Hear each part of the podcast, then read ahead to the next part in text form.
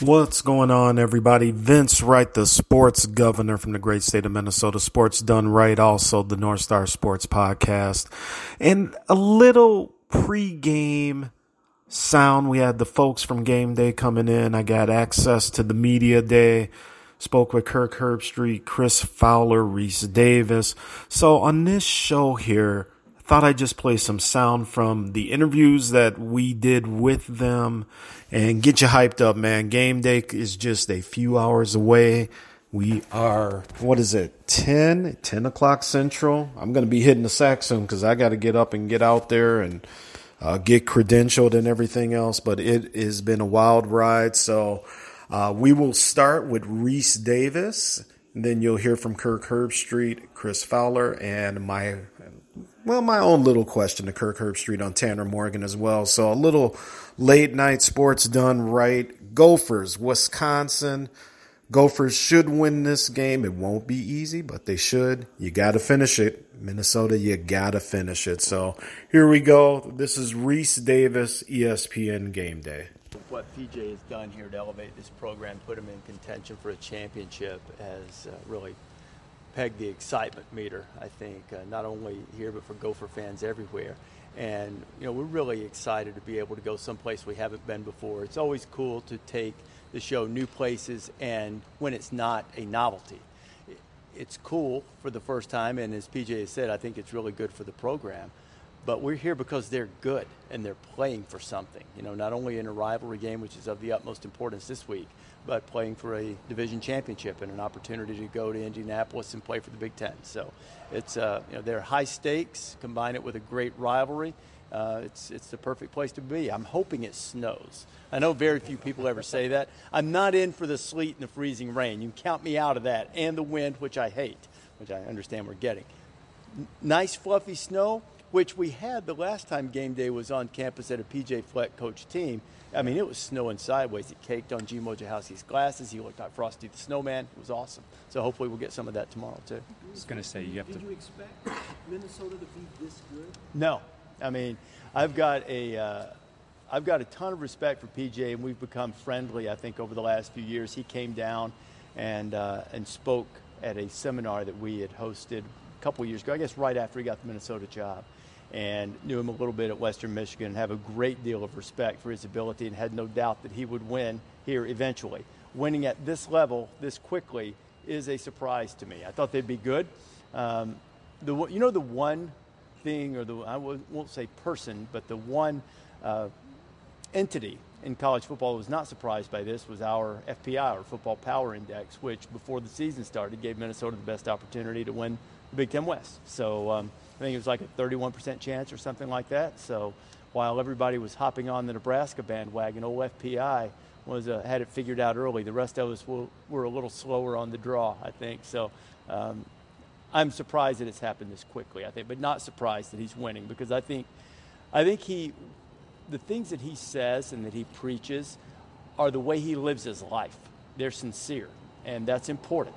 Players know when you're genuine, and I think they get that from him, and I think that's why they play so hard for him. What do you feel like the Badgers rank for you in terms of just rivalries? Underrated, I think. I don't know that you realize the magnitude, because I'm 53 years old, okay? So for most of my life, one of them has just been okay, and Wisconsin's been really good, you know, over the last, you know, since Barry Alvarez got there in the early 90s. Minnesota's been good. So I think sometimes on a national scale, you don't appreciate how deep the rivalry is and what that axe means. But the moment that I always go back to, and because before I started hosting College Game Day, I was in the college football studio for, I think, 16 years. And I was in the studio the day that Reese Lloyd kicked that field goal and started sprinting for the axe before it even went through the uprights. And I thought that was one of the coolest things I'd seen in terms of celebrating a rivalry victory. So I don't know where it ranks. I think it's got a great deal of history and tradition. It's very meaningful to the two schools.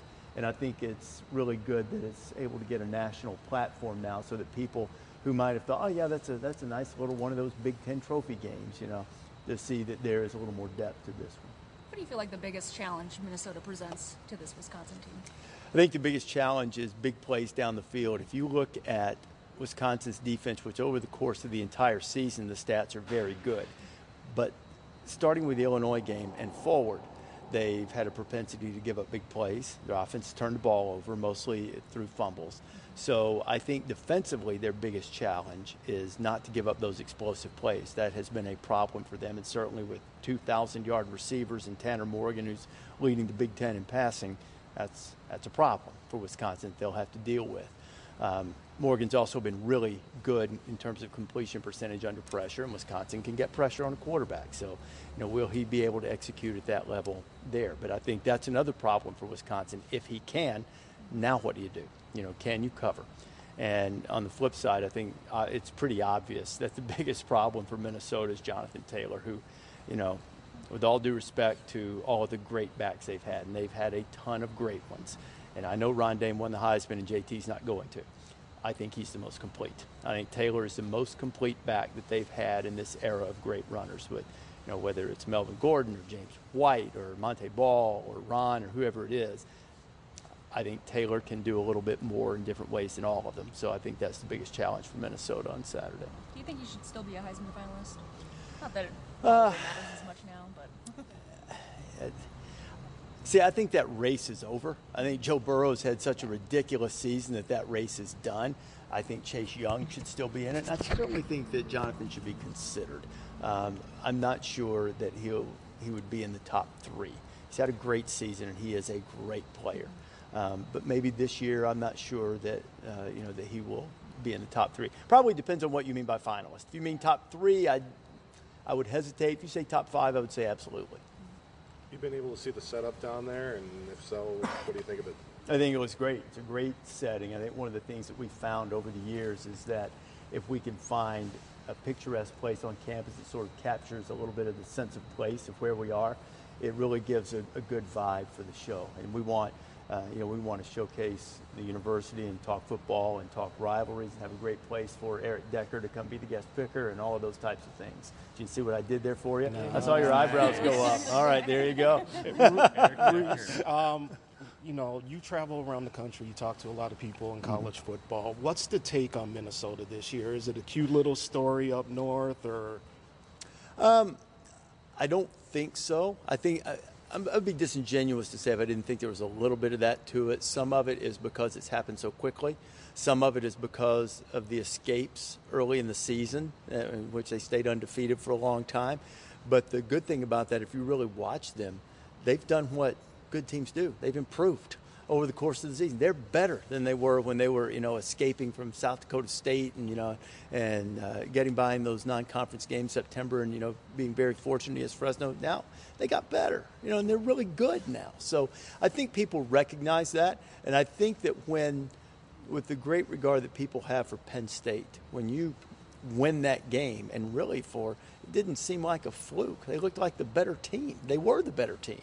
And I think people recognize that. So I think it's transformed a little bit. I think early on, maybe prior to Penn State, it was like, well, old PJ's doing it again, like he did at Western Michigan. But now I think people have watched, and they've seen Winfield and the numbers he's put up defensively and the various weapons they have on offense. And I think people have realized this is a really good team. Reese, does their ranking fit for, I would say, their record? Where they are in the college football playoff stage? I think so. I think it's fair because, their schedule up to this point, it's not that it's been bad, but, they played some of the teams in the Big Ten that, backup quarterbacks, all that kind of stuff, had the big Penn State win, the one stumble against Iowa. It's all in front of them. If they beat Wisconsin and they beat Ohio State, I think they're going to the playoff. So that's, that's where I stand on it. So if I'm Minnesota, which I hate that phrase. I can't believe I just. All right. You heard from Reese Davis. And by the way, that was my question about that cute little team up north. I got to say, man, very impressed. The ESPN guys, it's almost like they're local media. I mean, the facts they were spitting, they knew everything about Wisconsin, Minnesota. Very impressive what these guys, I guess, go through and have to learn every week, basically, for all this stuff. So Sports Done Right will continue here. And next up is Mr. Chris Fowler, great guy. The whole ESPN crew treated us very well. Props to the University of Minnesota, the athletic department, the football team getting everything set up for us there over at the football complex as well. So here we go. Sound number two on Sports Done Right, the game day edition, comes from Mr. Chris Fowler.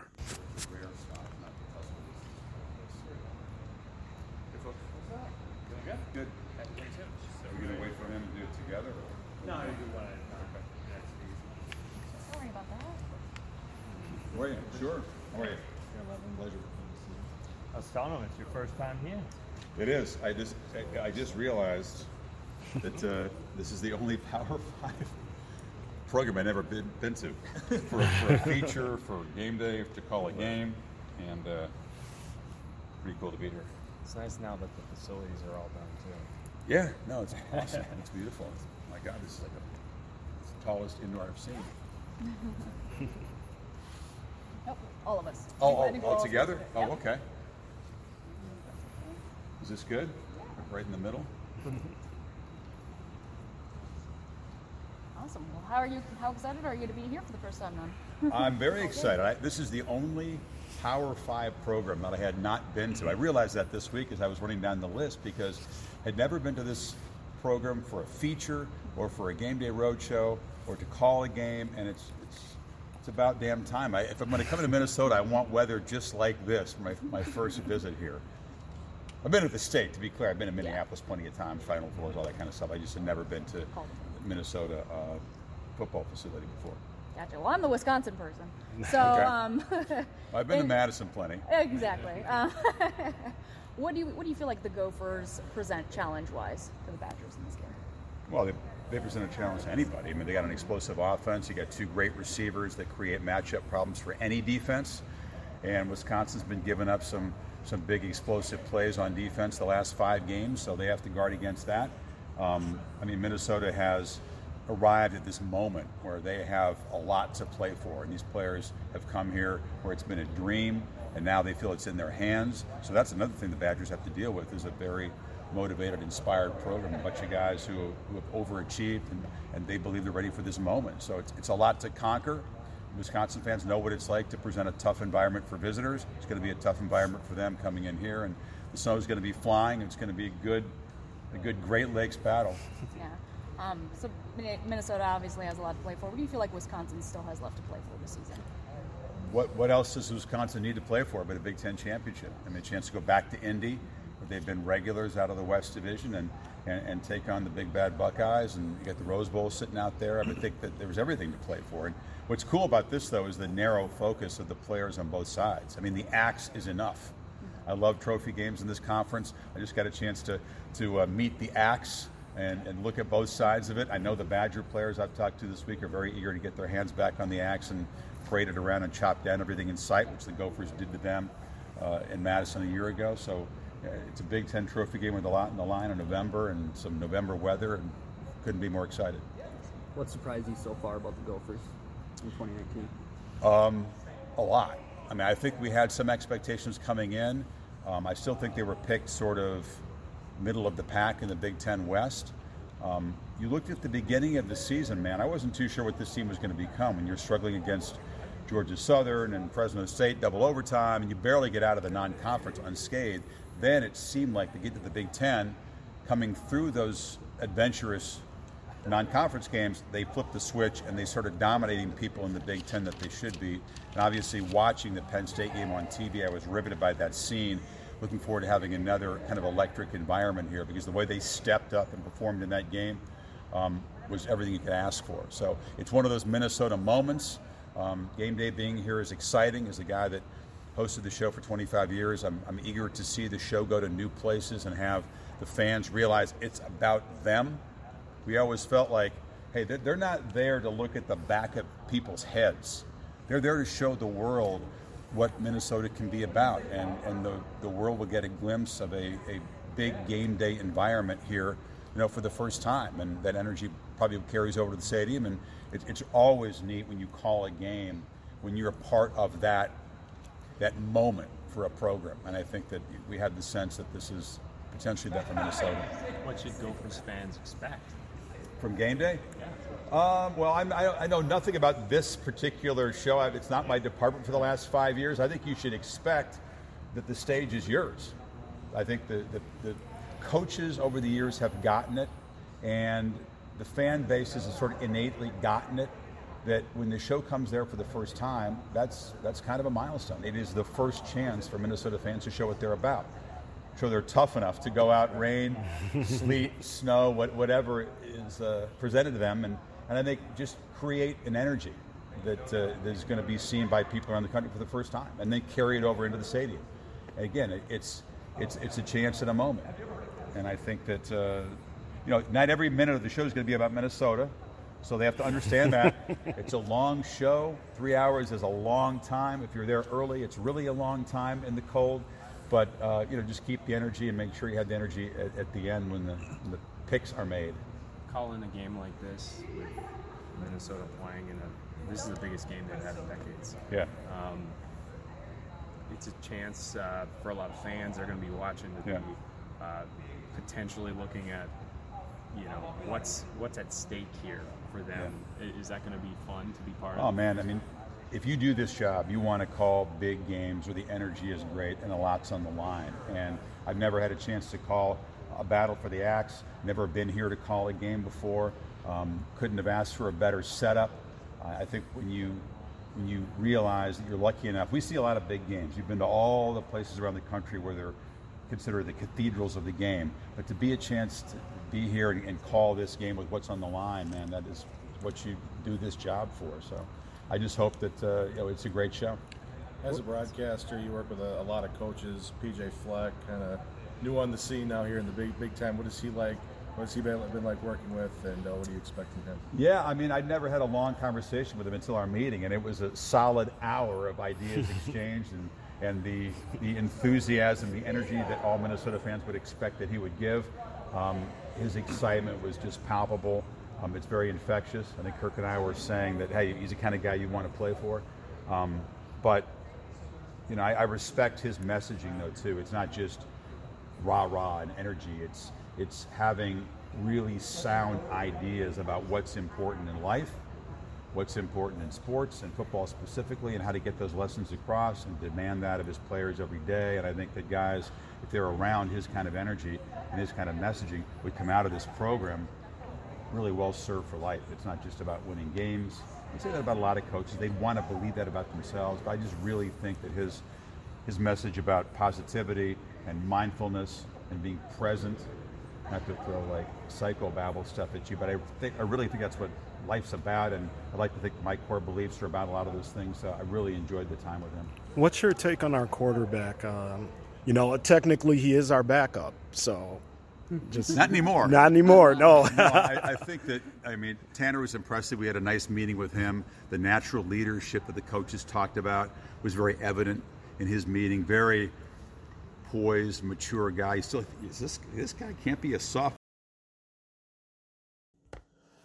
All right, you heard Chris Fowler in the house. Of course, with the sports governor, Vince, right on the last question there. But I think, one of the things that all three of these guys talked about was just how, PJ is just one of those coaches that you want to play for.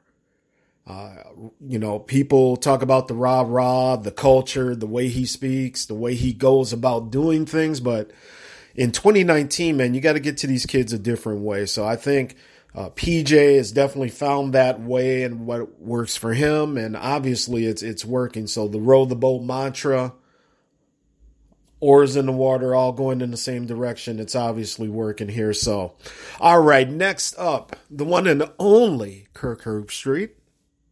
Very nice gentleman, former Ohio State quarterback himself. So I'm going to start off with the question that I asked Kirk about our quarterback, Tanner. Chapter of this rivalry. From one Big Ten quarterback from another, what do you like about our Minnesota quarterback here? I love the way he's in command of this scheme. I love how he is making very good decisions. He's very efficient with their RPO game. He's blessed to have incredible amount of talent around him, not just the skill, but that offensive line. I've been so impressed with the way they've grown this year. But I mean, think about it. He's like a cheat code. Like if you commit to the running game of Rodney Smith and company, he's going to pull it out and throw it. And if you're worried about the big play on the outside of the receivers, he's going to hand it off. So it's like he has an answer for no matter what you're doing, as long as that offensive line continues to get pushed up front. So it's been fun to watch. I watched him almost all year, and his growth and development's been impressive. What do you feel like the biggest threat that the Gophers pose for Wisconsin?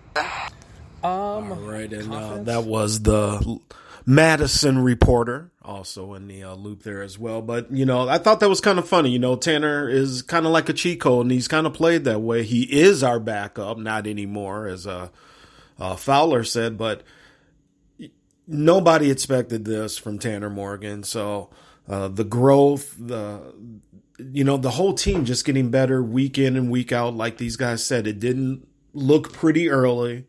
But here we are, all the marbles, literally in a few hours here.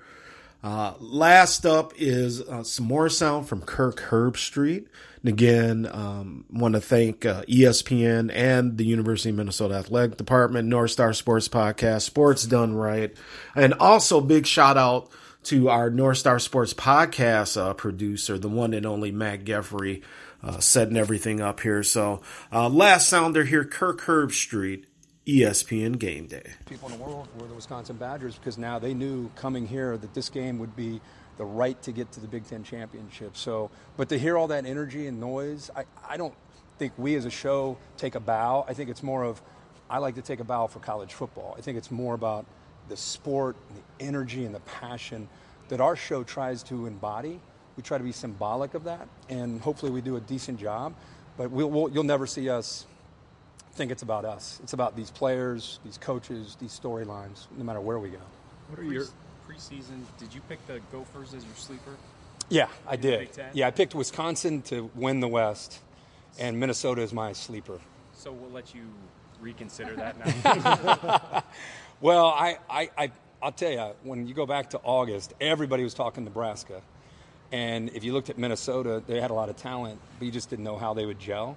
And Wisconsin, got to give them a lot of credit. They have a culture there that Barry Alvarez started, and they've been able to maintain. But, of course, that I'm in Minneapolis and they're playing at home. Of course, I would reconsider and pick the Gophers, right? What are your overall impressions of PJ Fleck's coaching style and how he's transformed the program? Man, I watched him do it at Western. I wondered how long it would take. It really, to me, it wasn't a matter of if he would do it. It was more about when. And I not being here, I don't know the commitment from the athletic department till I've been here and seen what he's done in the last couple of years. Because it's one thing to be a great coach, but if you don't have the support of the university, it's next to impossible. But being here and seeing these facilities, and you combine that with the energy of what PJ Fleck has and brings to the table. And then, by the way, they have some talent to go along with that. It's only going to get better and better. There's a lot of reasons to be optimistic right now, not just for this weekend or this year, but the future of what P.J. Fleck's creating.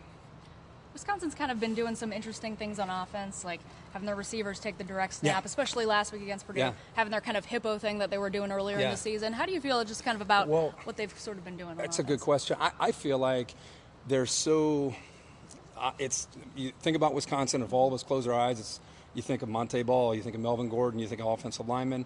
Last few years, it's been Jonathan Taylor. And if you're defending them, you're starting there.